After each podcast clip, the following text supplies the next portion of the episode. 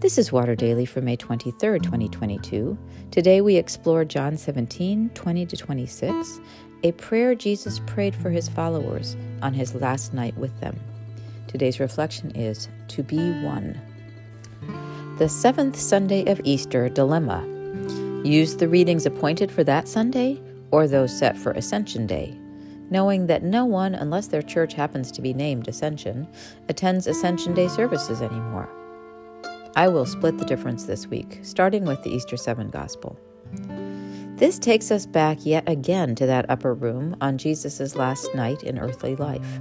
After his long discourse to his disciples, he embarks upon a lengthy prayer for them. That's where we tune in now. Quote, I ask not only on behalf of these, but also on behalf of those who will believe in me through their word, that they may all be one.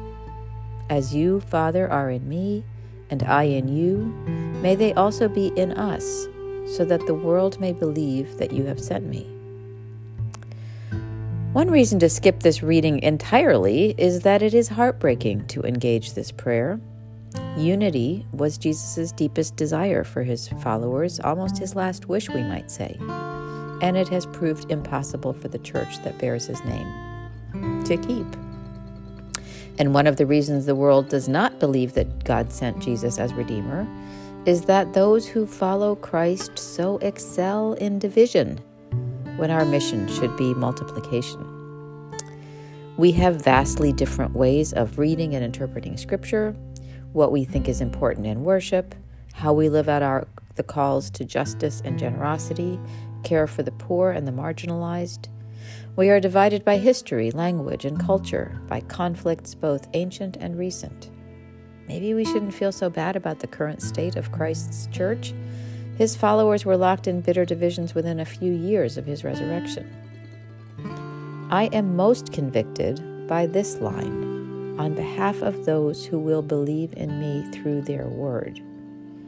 If we don't speak our word, the word of grace and forgiveness and our experience of God's overwhelming love, and if we don't back that up by our actions, fewer and fewer will believe through us.